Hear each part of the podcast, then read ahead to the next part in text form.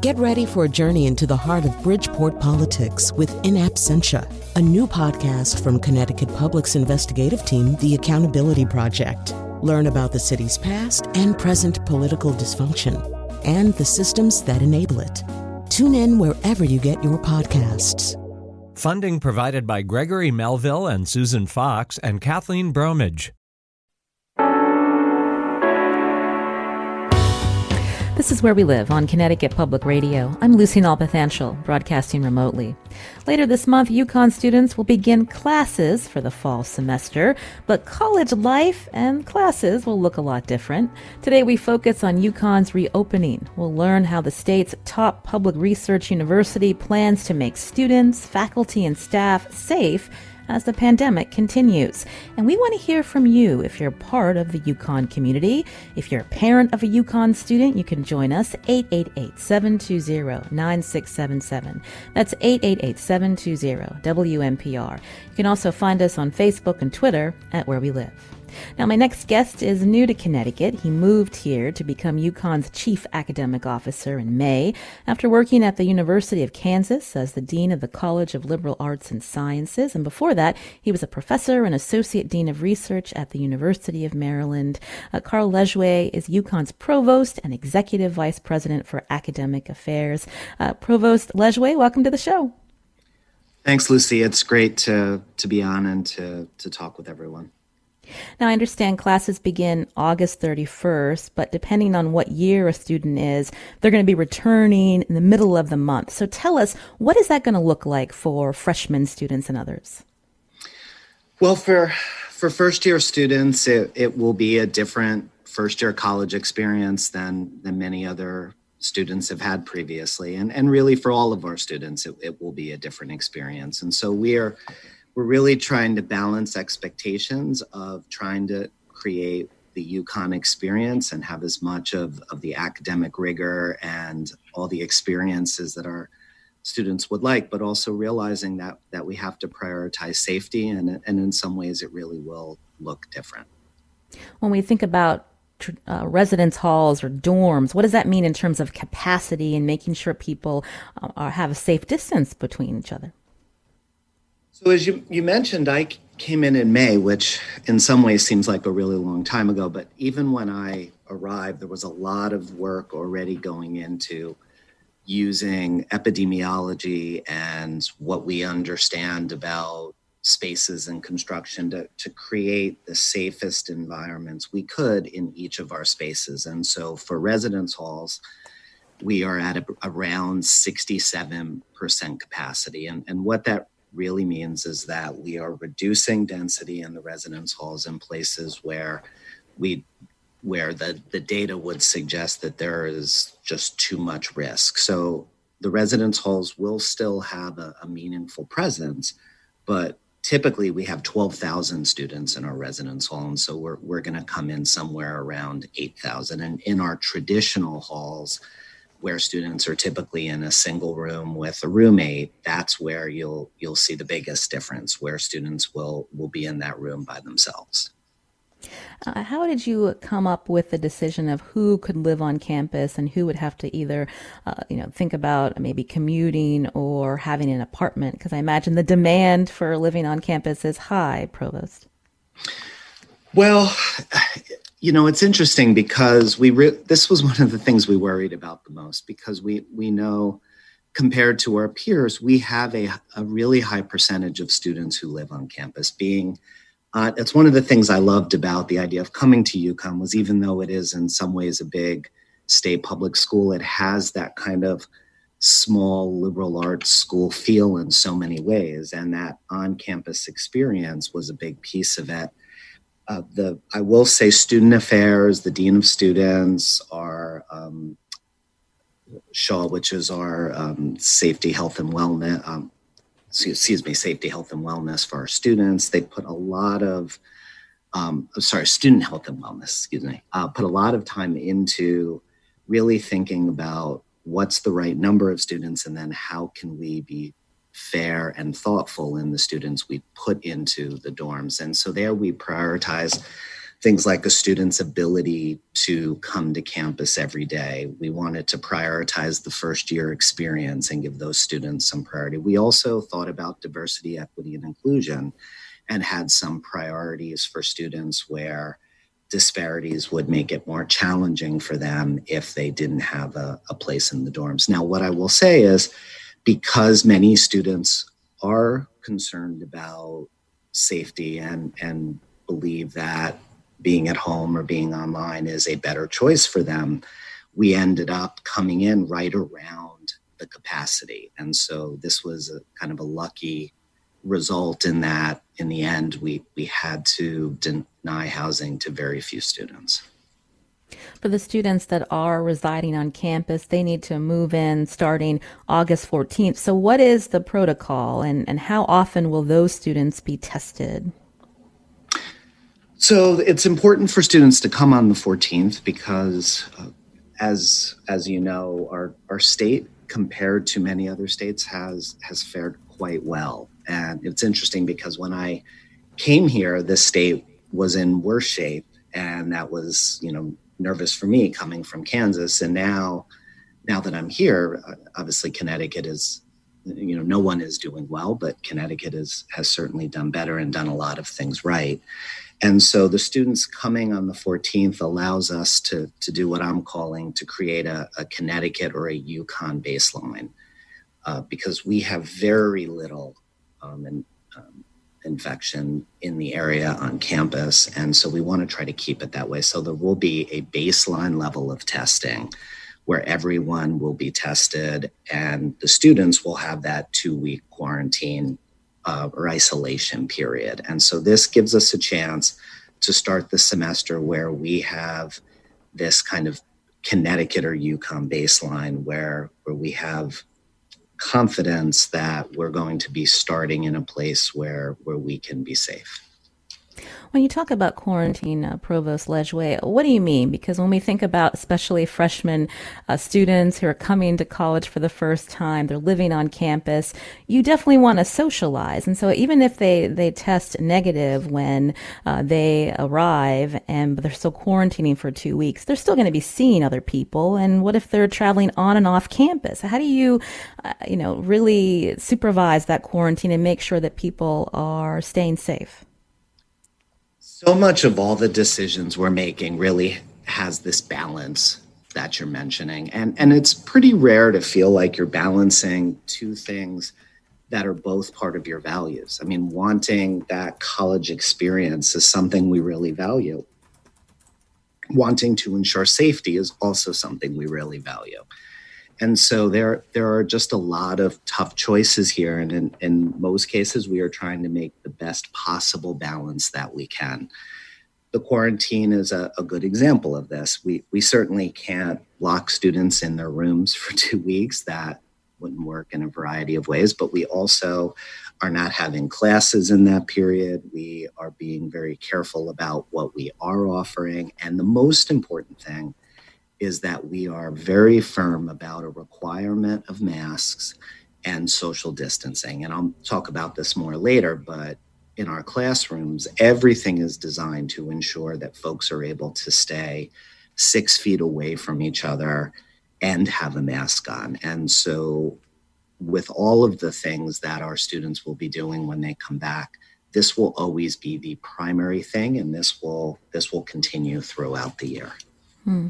Oh, Again, we're talking with uh, Carl Lejuez. He's UConn's provost and executive vice president for academic affairs. If you have a question, if you're a part of the UConn community about how this is all going to work this fall semester, the number 888-720-9677 or find us on Facebook and Twitter at Where We Live. And we spoke to a UConn professor who helped do uh, focus groups, uh, talking to students and, and others about you know, how reopening will look like. And, and some of the students wondered, you know, why not have online classes in that two week period, uh, Provost Lejuez. This idea of giving students something to do. So if they're quarantining, they're not tempted to, uh, you know, be running around and hanging out with friends versus staying focused.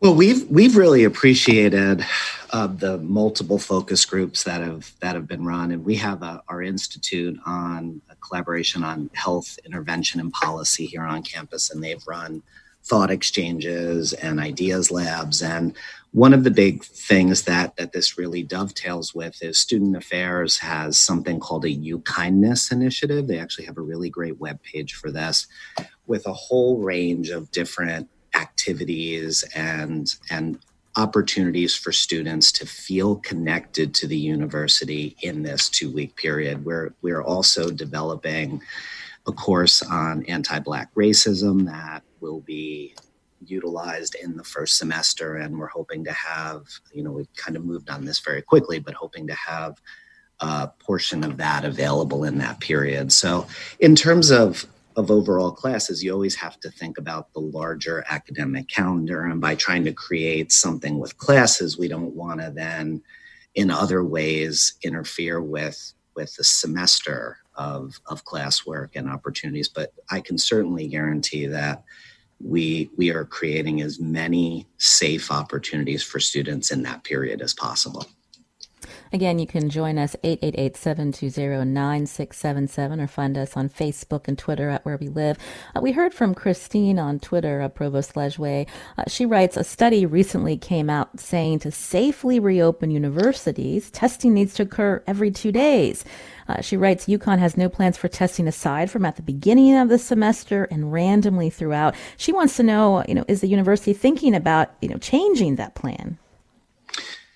So we we in, interrogate and think about our plans on a daily basis. We have several academic planning meetings a week. We have multiple other reentry groups. We have uh, groups that are focused on wellness and safety and testing. And so I, I should say we are always reconsidering our plans. But in terms of testing, what we're really driven by is the state guidelines and gating conditions. And I understand certainly a desire to have us test as much as possible, but in fact, we actually have set our testing above where the state guidelines are. And so when you start thinking about what different options are to test twice a week over an entire semester, it, what it would create for a large public school. You know, for smaller private schools, this may be more of an option, but but in terms of to practically be able to do it, and when you also think about costs, and I, I know we should never prioritize finances over safety, our decisions never do that, but we are using state funds, we are using student um, tuition revenue. These are all important resources for the university. And a testing every few days would would cost upwards in the tens of millions of dollars and in balancing the state kind of where the state is and where we feel like we can reliably come in the the current plan feels most reasonable to us it also puts a lot of emphasis on having the right PPE, which our facilities and operations group is is ensuring, having a culture where we are about prioritizing our own safety, but also others' safety.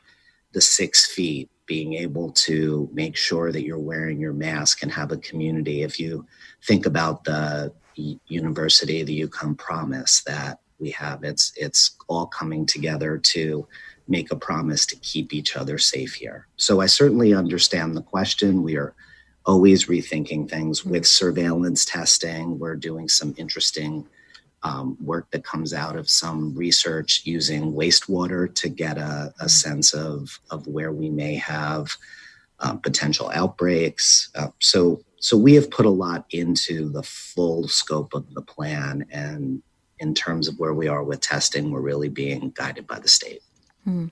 I know Jackson Labs is at UConn. I believe they've been helping the state of Connecticut uh, with uh, testing. Is that something that, that Jackson Lab could help the UConn community with in terms of if when testing needs to be ratcheted up, especially when we think about uh, what we're seeing uh, around our country uh, with uh, testing waiting times to find out if someone's positive or not? Provost Lejuez. So one of the things I actually love about being at UConn is are the partnerships, the role the university plays in the state, the great um, you know resources that we have, and and and the role that that our partners can play. And so Jackson Labs is a great example of that. Uh, UConn Health, working very closely with them. We are also um, looking for uh, public and private partnerships where we're able to ensure that, you know, our plan is is really executed as close to perfection as possible, but invariably things may go in other directions and and our partners are going to be really crucial in that Mm. You can join our conversation again with Carl Lejuez. He's UConn's provost and executive vice president for academic affairs as we look at how the top public research university in our state is handling reopening classes beginning August 31st. Uh, residential students starting to come onto campus for the fall semester in just another week. Again, the number 888-720-9677. Uh, Nestor's calling from Hartford. Uh, Nestor, you're on the show. Hi, yes, thank you for having me, and uh, thank you for being on the show, uh, Dean. Um, I am a student at the law school, and I was wondering if, because the law school, uh, the law school will be fully online with a limited exception for legal clinics, has there been any discussion in reducing tuition to uh, lessen the financial burden for students because it will not be the same experience. We won't have access to facilities and so far, it's looking like the law library where I did most of my work and a lot of my classmates do their work will not even be open. Yeah, so your your question really gets at something that that we think about and worry about all the time, which is the affordability of of all public and well, really all education, but particularly public education and, and a UConn education. I will say one of the things that I think has been really hard about this is to open up to have the PPE that I talked about to be able to create safe classrooms um, where we are in what goes into creating our online courses to be as rigorous and and meaningful as they can be. I mean, I will say we have uh, our Center for Excellence in Teaching and Learning, and we are working I mean, they are working literally night and day with faculty early on in the development of courses, in the um, kind of throughout the semester, and ensuring that courses are, are running appropriately. We're actually spending considerably more money in trying to ensure that we're able to to run the campus as best as we can and so it becomes a challenge to identify how we would be able to reduce tuition or you know we are reducing fees in some limited cases where students are fully online but but to reduce tuition really cuts at our ability to try to do everything to keep the campus as safe as possible. And and I also really strongly believe that we have really invested and gone all in on the online delivery of our courses, and we believe that it, that it is a really strong experience. So, as much as I, I certainly understand the question, just on on both a practical and a philosophical basis, we think it's you know we certainly aren't raising tuition, but we think it's important that we have to hold tuition constant. Now, Provost Lejuez, uh, we should stress that UConn has a mix of hybrid and in-person instruction uh, for this fall semester. But do you have an idea of, of how many students decided to maybe sit out this semester because uh, they anticipate uh, that uh, cases uh, could rise later this semester and it goes fully online? They want to get their money's worth, and just like Nestor, believe that if it's online, that that's not quite the same. Well, we've we've certainly um, were surprised at how many students wanted to be on campus, wanted to take classes in person. One of the challenges that that we have with in person is to create the right classroom space. We actually have to be at around 30% capacity. So we are a university that really uses all of our spaces. And so what that means is is in a kind of normal situation, we would only have about 30% of our classes in person. We've done a lot to try to use off peak classroom hours to be able to have these sort of hybrids where uh, some classes are in person some days and not in person other days to get that number as high as we can. And, and I think in some cases where as high as 35 to 40 percent but but we've certainly made a decision and, and this goes into supporting any students or faculty who want to be online and so that has been kind of an important mantra for us from the start and as it relates to students you know we we can't always promise the specific classes students want but if they want online courses we certainly have the opportunity to provide for students a selection of online courses that would allow them to continue to progress towards graduation. So, you know, I, would say, kind of to summarize it, we we were pleasantly surprised how many students wanted to have the in-person experience, but also there were there were many who believe in the online experience that we can provide at UConn and and chose that. So in a way, it kind of naturally worked in terms of kind of what our what our limitations are in terms of space. And so we're we're hopeful that we'll be able to to go through the year with as limited disruption as possible and and be able to move back to you know certainly much more of an in-person experience but i will tell you a positive from all this is we have learned quite a bit about how to utilize technology and utilize these multiple modalities to have the best educational experience as possible. And I think this will make the UConn experience even better in the future. You're hearing Carl Lejuez here on Where We Live. He's UConn's provost and executive vice president for academic affairs. You can join our conversation 888-720-9677. That's 888-720-WNPR. Uh, Tracy's calling from Durham. Tracy, what's your question? I actually have two questions because um, I'm an employee at UConn Health, and um, I know for us as employees um, in the non-clinical areas, so research, et cetera, we're provided one mask per week, which is completely inadequate for PPE. Um, that's the policy, so they can preserve it for the clinical. So the employees are definitely not being kept safe. But addition, the students that we have on campus, and keep in mind these are medical dental students who are in their mid to late 20s at the you know youngest definitely do not practice social distance. Where we sit is right by their lockers, and they congregate every day in groups of six to 12, nowhere near socially distant, nowhere near, you know, some of them are masked, some are not, some don't have the masks on correctly. And these are older kids. So you're expecting 18, 19, 20 year olds to do it when kids who are going into the medical field are not. So it just seems unrealistic to have these kids on the Storrs campus with the expectation that they're going to follow it correctly. And then also that the employees are not being given enough PPE. Mm.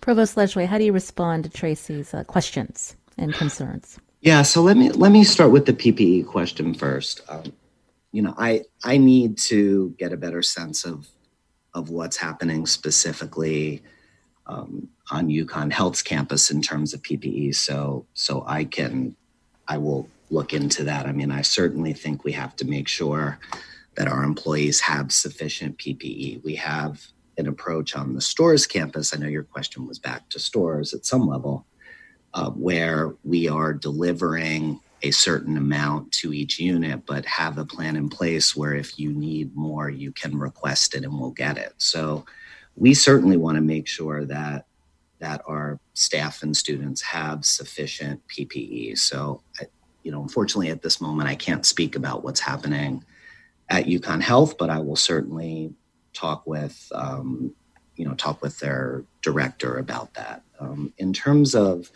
the congregation of students, I, I think this gets back again to that balance, and it gets back to wanting to meet students in terms of, of their interest in having as much of a college experience as possible. We, we are putting a lot of thought into, particularly in classes and in other spaces, how do we enforce the mask policy? What are the kind of tips that we can give our faculty? Because faculty, um, you know, and staff already have a sense of how kind of we enforce proper standards on campus. So part of what we're asking is just applying the same common sense and good thought about how do we apply the same thing to the to the mask requirement. The other thing that I think is really crucial about this is while it is the behavior of others, I think we also have to be mindful of our own behavior and staying six feet away. Being, you know, if you are more comfortable with a plexiglass shield in the office that you work in or in the classroom that you're teaching and making sure you have your mask on correctly, making sure, you know, as we know, the risk uh, really goes up dramatically when someone's within six feet for more than 15 minutes. So ensuring that each of us, you know, we want to do everything we can to try to limit those gatherings and and creating kind of a behavioral health commitment is one way to do it. Another way to do it is to have expectations and ways in which we can enforce those requirements. But the, the in some ways, in my mind, the most important one is each person keeping themselves safe and staying away. You know, what I would do in cases like that is make sure that I'm avoiding situations where others are congregating and it we will continue to try to find as many ways as possible to limit those hmm. congregations. Uh, Provost Lejuez will be taking a break in, in, just another minute, but I do have to ask what happens if students do not wear their masks or if there's any issues with faculty? What if students are congregating unsafely? Are there repercussions beyond just reminding them it's the smart thing to do to follow these guidelines? Yeah, so uh, you know, I in getting to kind of requirements, I do want to make sure we're not forgetting about the importance of of that community commitment, and that that will be a first point, and and, and it really increases if we do this right, it increases compliance. But you're right, there will always be times where we don't have that compliance. I'll give you an example in a classroom. What what we expect an instructor to do is exactly what instructors know to do, which is you always start with a request. If a student declines that request, there are ways in which you can step up, you know, kind of the way that you address this. And and at some point, if an instructor just feels unsafe, if a student is not willing to comply with that, then the instructor should stop the class. And then we will work with that instructor to ensure that we've figured out with student affairs what are the ways in which we can ensure that that instructor is able to have a safe classroom? We don't expect there to be non-compliance in terms of wearing masks but if if there is as i said we've really started to work through what are the steps to make sure instructors feel like they can do what's needed to have a safe classroom and in terms of students congregating unsafely, even if it's if it's off campus, I mean, how do you follow up with them? Because we see in Connecticut there are these pockets uh, where young people cases are rising between the ages of 20 and 29. There's pockets where people have been uh, gathering, and you're seeing cases spiking. Provost. Yeah, and I think one of the hard things about the situation we're in here is there are some places where there are certainly things we can do. In terms of, of off-campus gatherings what i've had to really kind of commit myself to is to also be clear where there isn't a lot that we can do. And, and quite frankly these these gatherings are not necessarily because of UConn. These gatherings are because you know when you're young these are these are things that you do you may have a sense of invincibility. And so we can do everything we can using our educational mission to try to help. You know, I think in that way we may be able to change some hearts and minds among students. But quite frankly, this is why the six feet of distance is so important, why the masks are so important, because when students are are doing things off campus, there's there just isn't a lot we can do. And I, I do have to be upfront about that. You're hearing Carl Lejuez on Where We Live. He's UConn's provost and executive vice president for student affairs as we talk about uh, the campus reopening for fall semester. This is Where We Live. I'm Lucy Nalpathanchel. After the break, we'll continue to take your calls, your questions, 888 720 9677, or find us on Facebook and Twitter at Where We Live.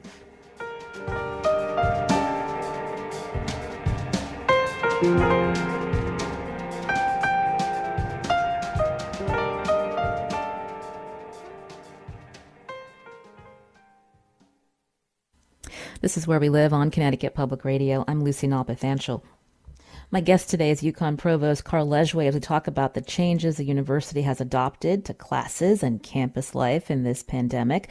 Are you a UConn student, staff, or faculty member? What questions do you have? Join us 888-720-9677 or find us on Facebook and Twitter at Where We Live. Uh, Will's calling in from UConn. Uh, Will, go ahead. Hi. Um, so uh, I actually I have a question going back to, to some of the precautions being taken about students doing off-campus activities, and I actually have a bit of an anecdote.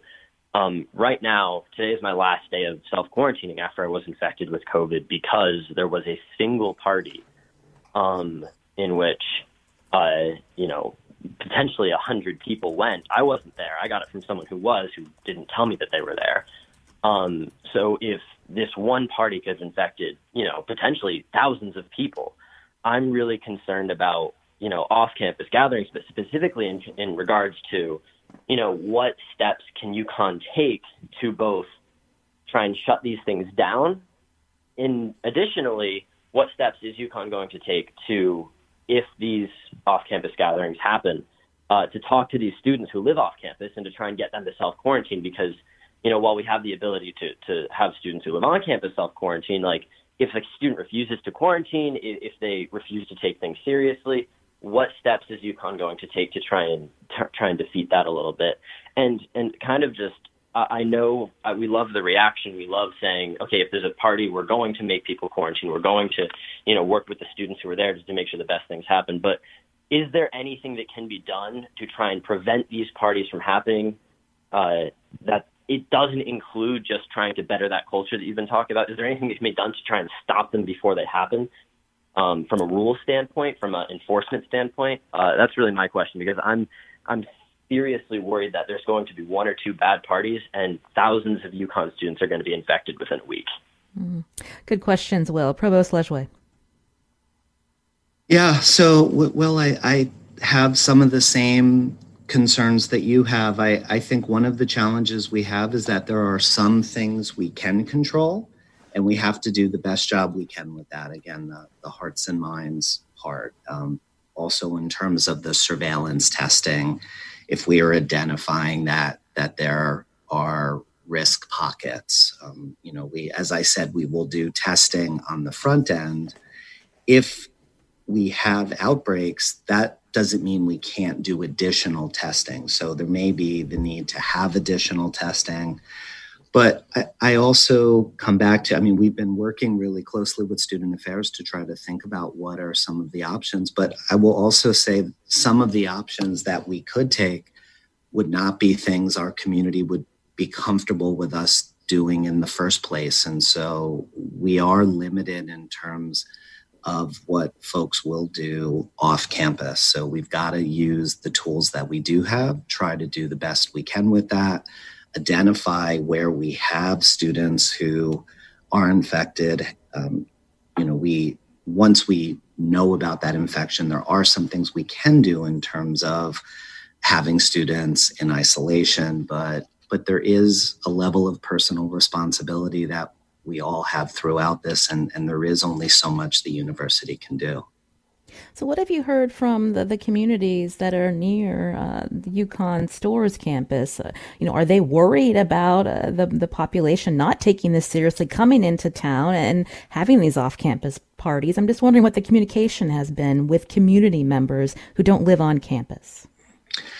Yeah, so several of our uh, vice presidents have um, attended a town hall for the Storrs Mansfield community. And as I mentioned before, um, InCHIP, one of our institutes, um, has been doing several ideas labs and thought exchanges, and they are now doing one with the Storrs in Mansfield community. So we are we are certainly having contact. We are trying to get a sense of what are some of the things we can do in collaboration. Those conversations are are happening now, and as as I mentioned, some of these things are are things we worry about too. But even with the right collaboration, it's hard to know how to how to stop some of those things. Now, I will say the community is worried, and and they've certainly shared that, and it is something we we take seriously as well, and and we will try to put in place as much of of what we can control and and stay in close contact um, and try to be good partners. Mm. I'm wondering about contact tracing at Provost Lejuez. I know that your Student Health and Wellness Center will be leading that up, but in terms of saying that, you know, you can't, uh, you know, there's only so much you can do if, if students and others are congregating off campus and not being safe. Uh, and when it comes to contact tracing, it's very important that people uh, are upfront with where they've been and who they've been around. And if there are these incidents that happen, you know, how effective will contact tracing really be? Well, we we feel good about the plans that we have in place. There's both the work that that um, Shaw is doing, but also uh, we are working closely with the state, particularly for uh, faculty and staff, and our human resources division is is also providing support. So, uh, you know, we we certainly have those plans in place. The state has put a lot of resources into this. Shaw has a good plan, and so you know, it's kind of the other side of what we're able and not able to do. I, we do hope that students are comfortable and able to share where they have been, particularly knowing, you know, there there isn't necessarily any consequences of that. They are hopefully more able to be clear and upfront and honest about this, and we can reach out to as many as possible. You can join our conversation 888-720-9677 or find us on Facebook and Twitter at Where We Live. Michael's calling from Ashford. Michael, are you there? Yeah, I'm here. Hi. Go ahead. Uh, okay, my my question to the provost is uh, I've heard that there's going to be a big influx of off-campus students living in the Storrs Mansfield area and as someone who's lived in this area for quite a while, uh, there's n- never good off-campus housing. Uh, the Hunting Lodge Road is an example of that. And is it true that there's going to be, you know, two or three times the number of off off-campus students? And is the university taking any any responsibility for uh, their housing and and their um, whatever virulence they, they may bring to the community. So this is a, a really good question, and I think my answer would have been a little different a few weeks ago. Uh, as I mentioned before, we had reduced our capacity for on campus housing from 12,000 to 8,000. And the worry was that we would have a lot of students who wanted housing but would not be able to get it. As I mentioned, because of some things that we've done, including a fee reduction um, for students who are not living on campus and all online, we're actually right around that 8,000 number. So, actually, our projections are that the number of students seeking housing in the local community should be no higher than it's been in the past because we no longer have a, a, large waiting list or groups of students who are not able to get on campus housing. So I, I certainly understand the concern, but I think because of the quality of, of what we've put into the online offerings and many students, you know, even those who have said early on that they really wanted the in-person experience, many of them and their families have have decided, at least for this semester, it, it may be better to stay at home. It may be better to take the all their courses online. And so I, I actually feel optimistic, unlike some of my other answers where I've had to say, you know, there's only so much we can do. I feel like for this question, uh, we should certainly not be seeing that influx. This is Where We Live on Connecticut Public Radio. I'm Lucy Nalpathanchel. Again, my guest today, Carl Lejuez, UConn's Provost and Executive Vice President for Student Affairs. We'll be back uh, to ask more of your questions. Again, you can join us, 888-720-9677, or find us on Facebook and Twitter at Where We Live.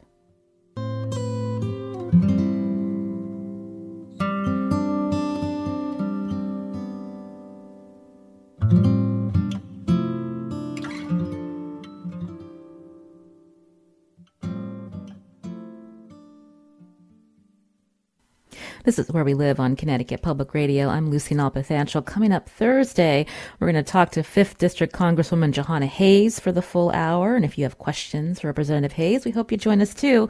That's on Thursday. Today, my guest is Carl Lejuez, UConn's Provost and Executive Vice President for Academic Affairs. We've been looking to hear from the UConn community about reopening plans this fall semester. Christine's calling from UConn. Christine, what's your question? My question is um, is about graduate students. We've been on campus for about two months now doing research, um, but when looking at the reopening plans, there's no te- there's no plan for graduate students to get tested. Many graduate students do interact with undergrads on a regular basis. Um, and we are all just confused as to where that leaves us. We need to be in and around campus, but we're not involved in any of the plans to keep us safe. Provost? Sure. So, uh, so uh, the one thing I'll say is we we have had um, many individuals, not many, but individuals doing research on campus throughout the summer, largely because of the lower density. We we've actually had very, I think, um, one uh, positive case in research labs and and few others um, elsewhere. Uh, grad students actually are part of the plan. They are considered uh, commuter students. They're not they're not um, often in university housing. So the plan to have tests available to commuter students will be, or, or tests required for commuter students, it will also be the case for grad students. So, you know, I, one of the hard things about all this is making sure not only that we're coming up with good strategies, but that we're communicating them really well, and we're always asking and and trying to make sure that we're doing that. And I my understanding is is that's been clear that grad students are in that group, but I will certainly take a look at that and try to make sure that that we're very clear about that. We very much appreciate graduate students. We've we've extended the ability to teach online if if you feel safer to grad students as we had to faculty as well, and, and we certainly do expect testing um, for grad students also.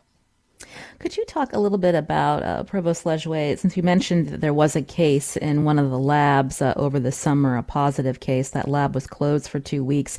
You know, the New York Times reported on uh, many universities around the country that had COVID cases, including uh, they said UConn had 112 uh, positive cases. Can you can you break that down for us uh, of where those positive cases were?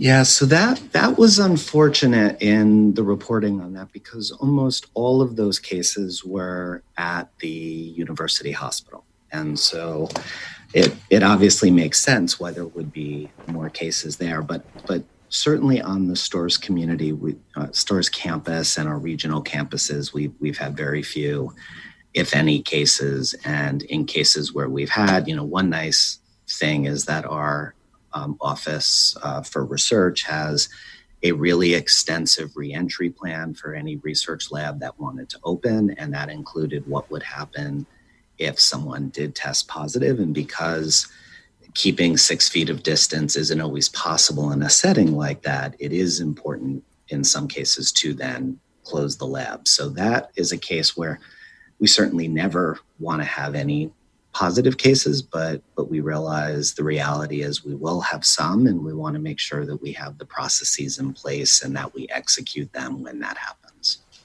Uh, can you talk a little bit more before we run out of time? When it comes to this fall semester, again, Though there probably will be people who test positive for COVID and hopefully uh, they're able to recover. But when it comes to when somebody is notified that they test positive, how does the UConn community, again, uh, how do you let people know uh, in their networks? And when do you make the call that it's important to uh, maybe uh, and make a class uh, be distance learning for two weeks, or heaven forbid, there's an outbreak on campus, provost. What's the communication protocol? Yeah, so so we have to really balance both um, privacy issues with ensuring safety for the community, and so as part of contact tracing, we consider someone um, to be someone who we need to notify if they've been within six feet of that individual for 15 minutes or more. And so this this is in line with the state requirements, the state gating conditions. And so in a class, we've actually designed the classes to ensure that we don't have that in place. That all the seats are six feet away from each other. That you know they're certainly not anything near 15 minutes of contact, and so in those cases we we felt confident based on on the state guidelines that we've not put those individuals at risk. However, in those cases where we can identify that someone has been in that contact, um, we won't share who the individual is, but we will contact that individual um, through our contact tracing partners as, as you know very very quickly and let them know.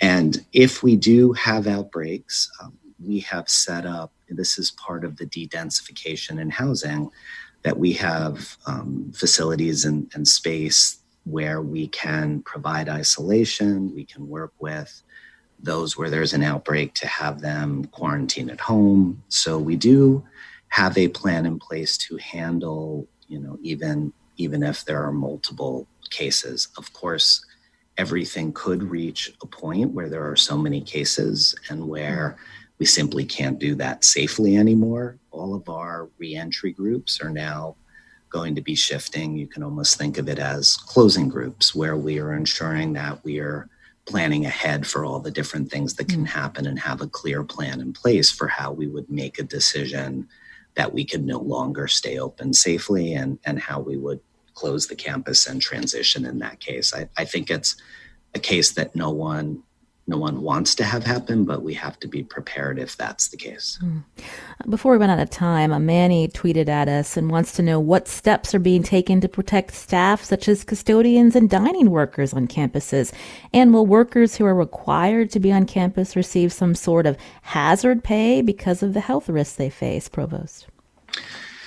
Yeah, so we we're trying to do everything we can, as I've said, to ensure that that we are supporting our faculty, students, and staff in being able to have that safe distance. We are we have worked with all of our spaces to ensure that that we have adequate fresh air intakes and that we have good circulations in the room. I, I think a lot of things come back, and I know this is is kind of a hard conversation for people to have, but you know, we are not a for profit business. And so when the university takes in revenue, when it takes in tuition, when it takes in, in other resources, we have to use it wisely. And while I certainly understand there are certain things we could do in terms of cutting tuition or providing additional pay, we're just as worried about if we have significant reductions in housing, if we have significant reductions in the students that are using dining, the additional costs of the other things we're doing,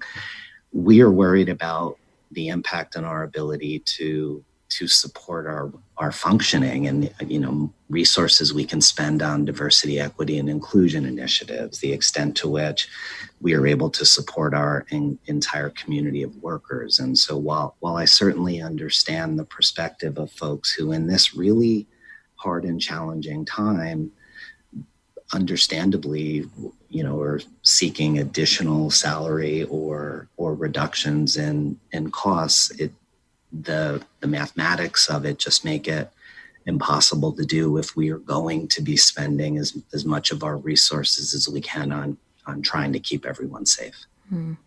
Uh, fair points, but people like Manny are those that without them you wouldn't be able to operate these campuses, Provost Lejuez.